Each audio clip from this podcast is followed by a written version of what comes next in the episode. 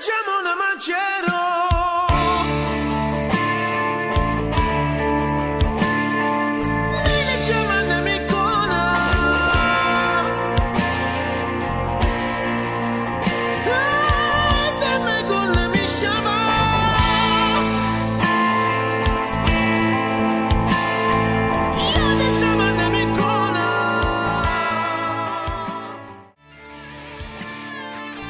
پادکست دیدار با حافظ. بخش دوم دیدار سوم. حافظ موسیقیدان با دکتر باستانی پاریزی. کاری از روژین طیبی با گویندگی صبحان اکرامی و تهیه کنندگی لاوین طیبی. موسیقی این دیدار قطعاتی از آلبوم شوقنامه محمد رضا درویشی. عزیزان سلام. به پادکست دیدار با حافظ خوش اومدین. این بخش دوم سومین دیدار ماست که ادامه نظرهای زندیات باستانی پاریزی در مورد لقب حافظ. توی بخش اول این دیدار گفتم که دکتر پاریزی حافظ قرآن بودن خاجه شیراز و قبول دارن ولی میگن دلیل شهرت خاجه شیراز به لقب حافظ از حفظ بودن قرآن نیست و موسیقیدان بودنشه. در قسمت قبلی برای اثبات حرفشون رابطه حافظ با سه شاه اصلی زمان خودشو بررسی کردن و شنیدیم که اتفاقاً حافظ بدترین رابطه رو با شاهی داشت که یک مذهبی متعصب به ظاهر قرآن خون بود. حالا اگه دلایل دکتر پاریزی توی قسمت قبلی قانعتون نکرده توی این قسمت با نظرهای دیگشون همراه بشید. این قسمت قسمتیه که زندگی حافظان دیگه تاریخ رو بررسی می‌کنن و جنبندی خودشونو به ما میگن. در قسمت قبلی هم گفتم دیدار سوم هم بخش اولش هم بخش دومش بر اساس مقاله تحقیقی دکتر باستانی پاریزی با عنوان حافظ چندین هنر که در پاییز 1349 در شماره چهارم مجله هفت هنر چاپ شد.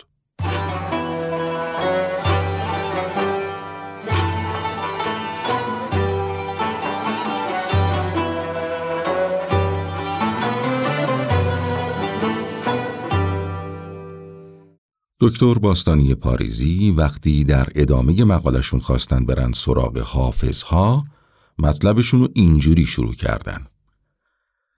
در بعضی کتاب های لغت کلمه حافظ به معنی مطرب و قوال اومده و اونجا که حافظ شیرازی میگه دلم از پرده برون شد حافظ خوش لحجه کجاست تا به قول و غزلش ساز نوایی بکنیم ترکیب قول و غزل بیان همون حالت قوالیه که در ادبیات هم به کار می‌رفته و اشاره به هنر ترکیبی موسیقی و شعر داره.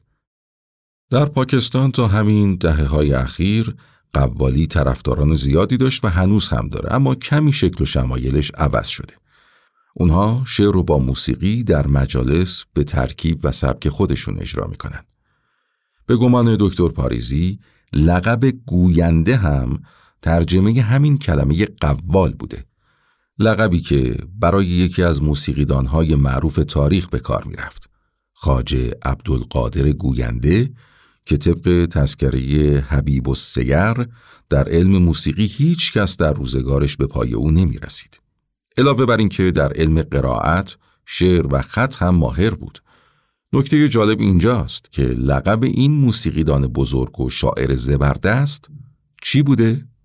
حافظ حافظ مراقی و جالبتر این که هم عصر حافظ ما بود و همون کاریو که حافظ شیرازی در دربار شاه شجا می کرد حافظ مراقی در دربار سلطان اویس و پسرش سلطان احمد جلایر انجام می‌داد.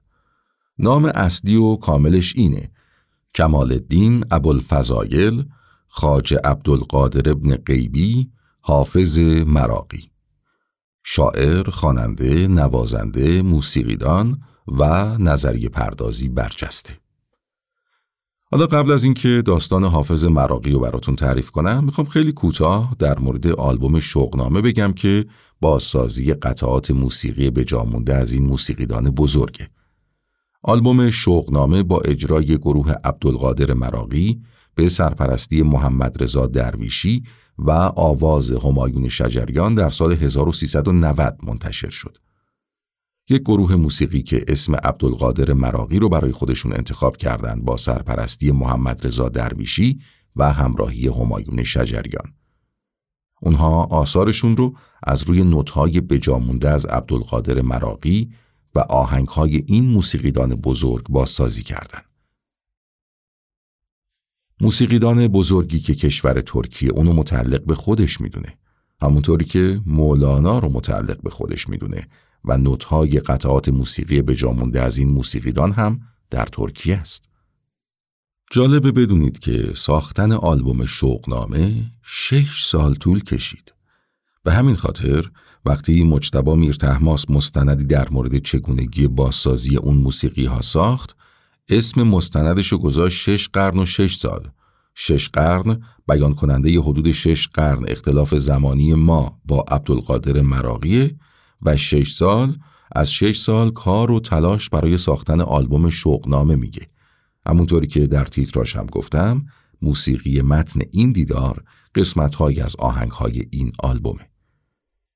این گروه تلاش کردند ما رو به قرنهای گذشته و موسیقی که در اون زمانها رایج بوده ببرن. ما هم در این دیدار از آهنگاشون کمک گرفتیم تا بتونیم کمی فضای موسیقایی قرنهای گذشته به خصوص قرن حافظ خودمونو حس کنیم.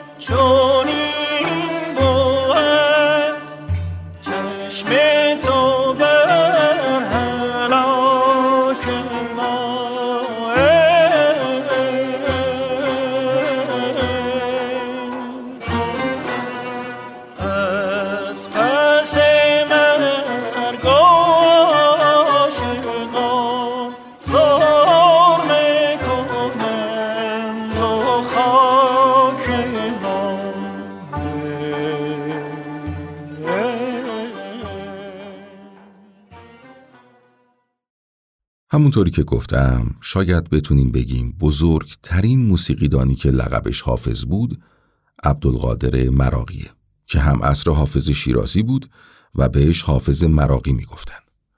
چند داستان جالب از زندگی این موسیقیدان برجسته رو براتون تعریف می‌کنم. وقتی سلطان اویس دختر امیر صالح پادشاه ماردین رو عقد کرد حافظ مراقی این اشعار رو براش سرود. ساقیا میده که دور کامرانی امشب است. بخت ما را روز بازار جوانی امشب است. ماه فرخ رخ یک امشب خوش برا تا وقت صبح. کافتابم را هوای مهربانی امشب است. ای دل از خلوت سرای سینه بیرون نه قدم زان که جان را خلوتی با یار جانی امشب است. بعد برای این اشعار آهنگی هم ساخت که خیلی مورد توجه شاه قرار گرفت. تا جایی که شاه سپاسنامه مفصل براش نوشت که با این شعر شروع می شد آنکه مهر فلک آمد چو من از اشاقش دل ما هست شب و روز به جان مشتاقش. نقمه و صوت خوشش گر شنود زهره ز دور زهره در شوق بسوزد چو من از احراقش. شیخ ویس ار صوت خوش او داری؟ من گر سوی جهان غم مخور از آفاقش. شاه سپاسنامه رو اینطوری ادامه داده. به حق که کمال الدین عبدالقادر حافظ از نوادر این عصر است و بی همتا و مانند امید که عمرش دراز باد. نظیرش وجود ندارد. بی هیچ شک و شبهی بیمانند و مثل است. در حضور ما آهنگ ها و تصانیف مشکلی را ساخته که بسیار زیبا و خوشند و به نیکوترین طریق ممکن آنها را خوانده و نواخته. بسیاری از استادان موسیقی در همین زمان ما توان فهم کار او را ندارند و از وصف او عاجزند و متعجب. و معترفند کسی با چنین قدرتی در فن موسیقی تا به حال نبوده. شاه سپاسنامش رو با این بیت تموم کرده. چه حاجت است بدین دفتر و گواه شدن؟ تصرفات تو خود از هر من الشمس است.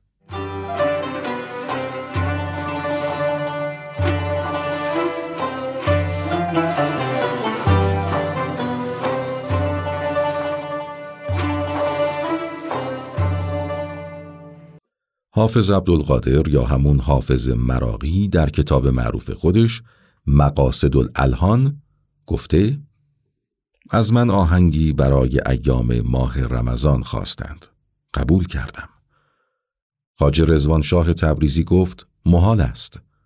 ولی من بعد از تاییدیه شیخ الاسلام برای هر روز از ماه رمضان آهنگی خاص ساختم که شعر عربیش را جلال الدین عبیدی و شعر فارسیش را خاجه سلمان ساوجی گفت. خاجه رزوان شاه تبریزی که می گفت محال است بعد از شنیدن هم دختر خود را برای ازدواج به خانه من فرستاد هم صد هزار دینار زر حافظ مراقی در خاطره دیگر در این کتاب میگه در حضور سلطانی بودم مشغول آوازخانی ناگهان صدای قمری شنیده شد و من به دستور سلطان نسخه مانند نوایان مرغ ساختم.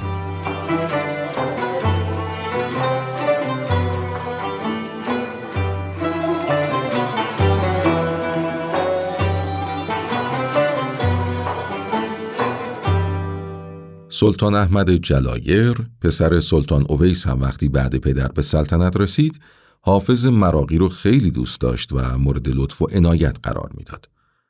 سلطان احمد به حافظ مراقی لقبهای سلطان الحافظان و فیلسوف جهان داده بود و هنرهای او رو حفظ قرآن، خوشنویسی و تسلط بینظیر بر موسیقی و نوازندگی می‌دونست. خاجه عبدالقادر یا همون حافظ مراقی هم بعد کشته شدن سلطان احمد این شعر رو در غمش سرود. عبدالقادر زدید هر دم خون ریز با دور زمان نیستت جای ستیز. کان مهر سپهر خسروی را ناگاه تاریخ وفات گشت قصد تبریز. مانند خاج حافظ شیرازی که بعد کشته شدن شاه محبوبش شاه شیخ ابو اسحاق این شعر رو براش سرود. یاد بادان که سر کوی تو هم منزل بود. دیده را روشنی از خاک درت حاصل بود. در دلم بود که بی دوست نباشم هرگز. چه توان کرد که سعی من و دل باطل بود؟ سلطان ما سلطان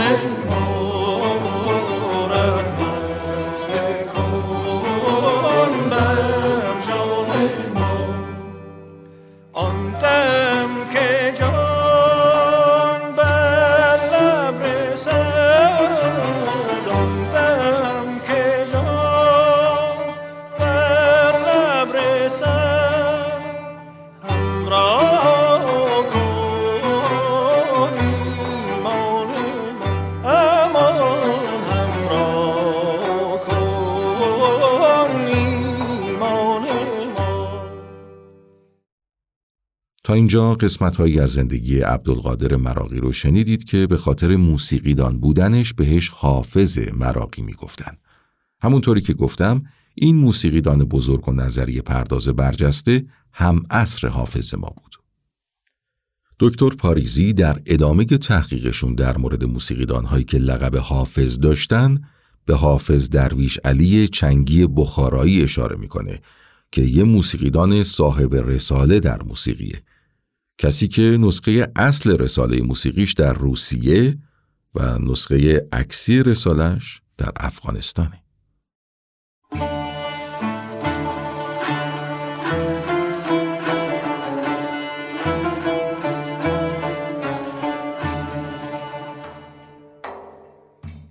کتاب احیال ملوک و یادتونه؟ تو دیدار قبلی در موردش گفتم که اصلا این فکر دادن لقب حافظ به موسیقیدان ها بعد از نقد و بررسی این کتاب تو ذهن دکتر پاریزی جدی شد.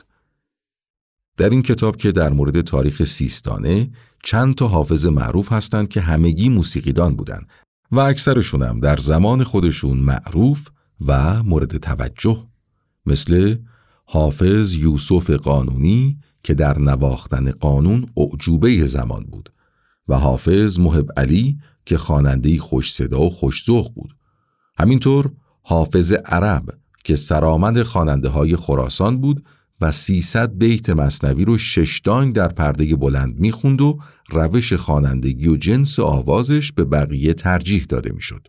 حافظ قونوی هم مصنوی خان معروف دیگه یکی از شاعران عثمانیه و ساکن قونیه بود. موسیقیدانهای معروف دیگهی مثل حافظ شیخ، حافظ خرد، حافظ محمد مقیم جبرئیل، حافظ شربتی، حافظ باباجان تربتی، حافظ مجلسی تبریزی، حافظ صابر قاق، حافظ محمد تقی اندلیب، حافظ محمود جان کاشی، حافظ حاجی بیک قزوینی، حافظ پناهی، حافظ سلطان محمد هروی، حافظ رزی الدین رجب که هر کدومشون داستانی دارن و دلایلی تاریخی مبنی بر اینکه لقب حافظ به خاطر موسیقیدانی و خوانندگیشون گرفتن.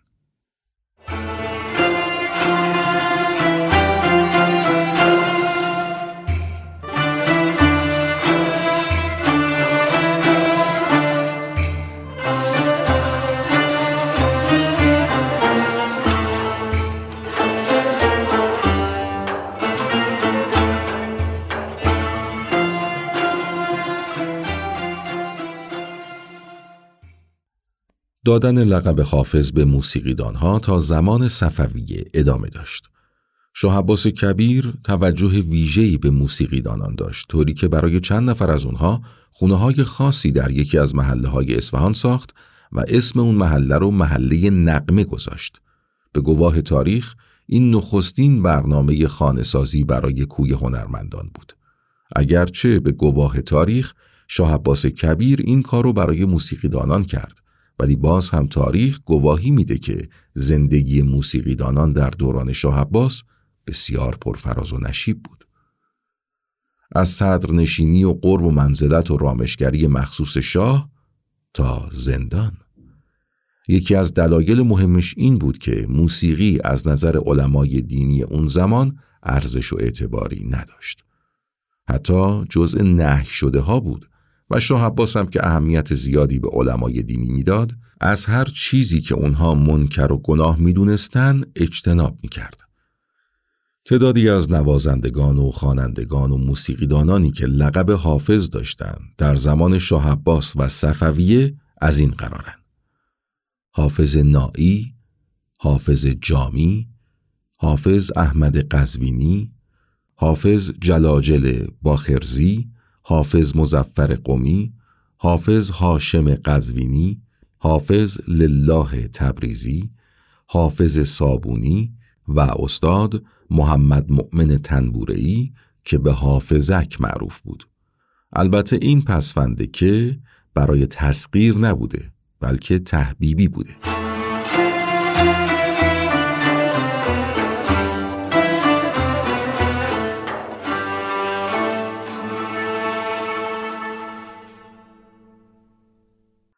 یه نکته جالبی که باید بهش اشاره کنم اینه که بیشتر این حافظان با خانقاه ها و سماع صوفیه ارتباط داشتن با آواز و موسیقی که در مراسم سماع اجرا می شد.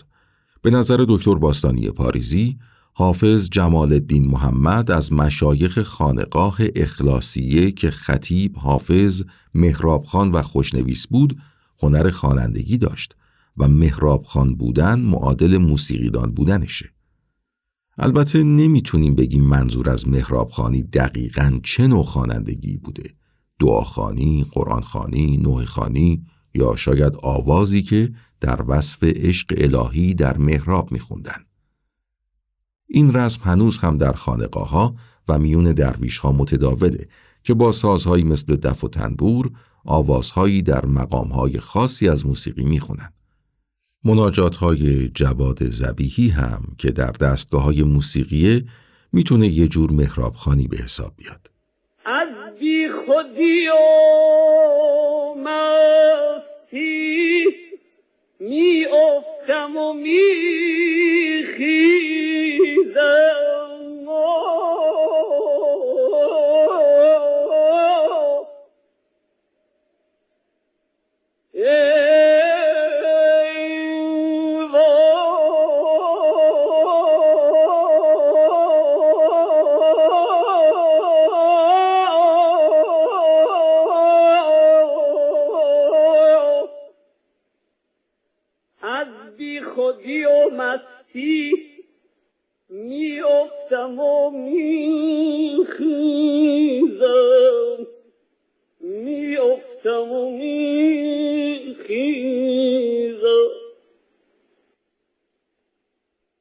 دکتر پاریزی گفتن استادانی که روی حافظ کار کردند مثل مجتبا مینوی، محمود هومن، پژمان بختیاری، انجوی شیرازی، علی دشتی و دکتر خاندری حتما متوجه اثر سهرامیز موسیقی در کلام حافظ شدن ولی به نظر ایشون قبل از همه مسعود فرزاد این مطلب رو بیان کرده. مسعود فرزاد در سال 1328 در شماره یکم مجله موسیقی مقاله تحت عنوان مقنی نامه حافظ نوشته که بخشی از اونو براتون می‌خونم. مقنی نامه نه تنها از بهترین اشعار حافظ می باشد بلکه نظیر آن کمتر از طبع بشر تراوش کرده است. اشعاری که منحصرا درباره تأثیر آهنگهای موسیقی ساخته شده باشد ظاهرا در دنیا زیاد نیست. تا آنجا که نگارنده اطلاع دارد مشهورترین آنها منظومه بزم اسکندر شاهکار جان درایدن ملک الشعرای انگلیس است. طرح مغنینامه حافظ نیز اساساً به همین گونه است و این دو شعر گرچه تاریخ انشاد هر یک از آنها با دیگری در حدود 300 سال تفاوت دارد زمینه بسیار مناسبی برای مقایسه طرز فکر و نگارش دو شاعر شرقی و غربی فراهم می کند. حالا قسمتی از مقاله دکتر پاریزی رو براتون می‌خونم. حیف که آدم وقتی مقاله تحقیقی و نیمه تاریخی می نویسد جرأت نمی کند که منظره شبهای شیراز را در عصر آل اینجو نقاشی کند. شبهایی که حافظ در پای صرفهای ناز باغ حاجی قوام تکیه زده در حالی که زنان و دختران زیباروی خاندان سلطنت و رجال از پشت پرده ها و تنه درختها به او مینگرند و او به آهنگ آسمانی خود به خواندن غزلهای پرشور با بلبلان شبخان هم نوا شده است. اما به هر حال چیزی که هرگز نمی شود انکار کرد هماهنگی غزلیات حافظ با دستگاه های موسیقی ماست. چنان که گویی بعضی غزلها اختصاصاً برای یک دستگاه خاص سروده شدند. و این نکته را من وقتی متوجه شدم که آقای عبدالعلی وزیری این غزل حافظ را در بیات اصفهان خواند. گویی هر بیت آن برای گوشه خاص ساخته شده است. تا به بنفشه می دهد طره مشک سای تو پرده قنچه می درد خنده دلگشای تو ای گل خوش نسیم من بلبل خیش را مسوز که از سر صدق می کند شب همه شب دعای تو. من که ملول گشتمی از نفس فرشتگان قال و مقال عالمی می کشم از برای تو. عشق تو سرنوشت من خاک درت بهشت من مهر رخت سرشت من راحت من رضای تو. خرقه زهد و جام می گرچه نه در همند این همه نقش می‌زنم از جهت رضای تو. شاه نشین چشم من تکیگه خیال توست جای دعاست شاه من بی تو مباد جای تو. خوش چمنی است آرزت خاصه که در بهار حسن حافظ خوش کلام شد مرغ سخن سرای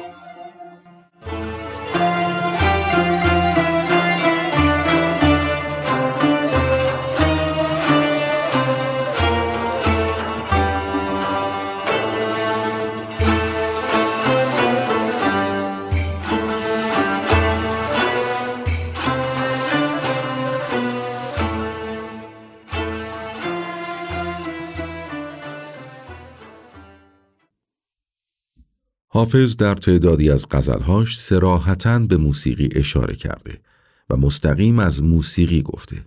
مثلا این مطرب از کجاست که ساز عراق ساخت و آهنگ بازگشت زراح حجاز کرد فکند زمزمه عشق در حجاز و عراق نوای بانگ غزلهای حافظ شیراز نوای مجلس ما را چو برکشد مطرب گهی عراق زند گاهی اصفهان گیرد. ولی به نظر دکتر پاریزی فقط به خاطر این اشاره ها به موسیقی نمیشه گفت حافظ موسیقیدان بوده. چون شاعران در مورد سایر فنون همین کارو می‌کنن. شاعری که شطرنج باز نیست ولی همه اصطلاحات شطرنج رو در شعرش به کار می‌بره یا شاعری که عاشق نیست ولی شعر عاشقانه میگه. به قول جبران خلیل جبران شاعر پیامبر نیست که به اون چه میگه اعتقاد داشته باشه و اونو زندگی کنه. چیزی که باعث میشه حافظ و موسیقیدان بدونیم وجود روح موسیقی در شعر حافظه که باعث شده کلامش هزاران بار دلنشین تر بشه و اثر معنایی و معنوی کلامش هم بیشتر شده. قدرت و اعجاز موسیقی در کلام حافظ انکار ناپذیره. وقتی شعر حافظ رو می‌خونیم نرمی کلمات طوریه که انگار یک گام از موسیقی ایرانی نواخته میشه و معمولا تمام شعر در اطراف سه چهار نوت از هفت نوت موسیقی دور می‌زنه. مثل موسیقی اروپایی یک دفعه نوتها بالا و پایین نمیرن. به عنوان مثال این بیت و بازی حرف شینو با دانگ نخستین چارگاه مقایسه کنین. شاه شمشاد قدان خسرو شیرین دهنان که به مژگان شکند قلب همه صف شکنان مست بگذشت و نظر بر من درویش انداخت. گفت ای چشم و چراغ همه شیرین سخنان و ادامه ماجرا. بازی حرف شین در این غزل مثل نوتهای چهارگاهه. همینطور همه کلمات تراشیده و آهنگدار کنار هم قرار گرفتن. این فقط خصوصیت این غزل نیست. در تمام غزلهای حافظ یک کلمه بیتناسب با بقیه کلمات نمی‌تونیم پیدا کنیم. کلمات هم نوا و همگامند و شانه به شانه هم حرکت می‌کنن. کلمات در شعر حافظ طوری پشت سر هم ردیف میشن که موقع شنیدنشون حالت خلصه در شنونده ایجاد میشه و اعجاز این شاعر موسیقیدان در همینه. این خصوصیت رو فقط در شعر حافظ می‌بینیم و شعر سایر شاعران بزرگ ایران از این نظر قابل مقایسه با شعر حافظ نیست.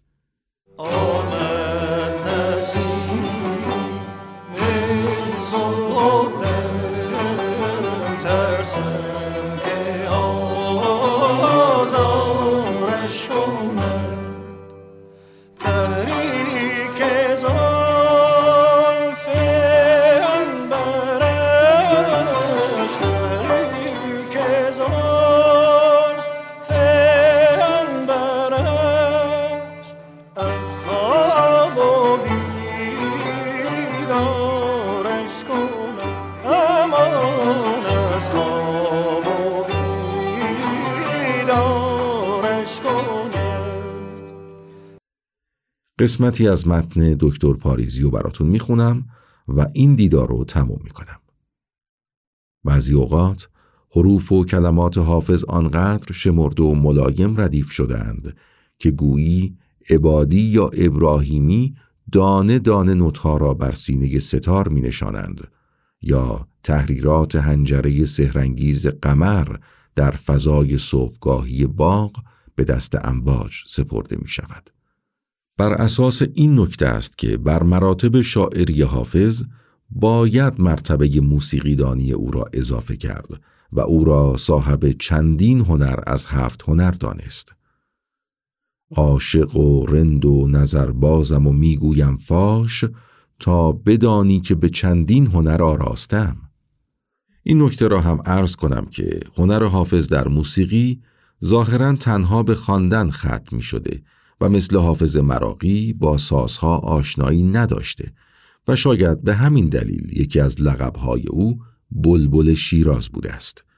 با این مقدمات بر سایر هنرهای حافظ خوش لحجه می توانیم هنر آواز را هم بیافزاییم چه شنیده ایم که غزل سرایی ناهید صرفه نبرد در آن مقام که حافظ برآورد آواز شاید در این مورد هم باید از دیوان خود لسان الغیب الهام گرفت و صفت خوشخان را برای او جستجو کرد.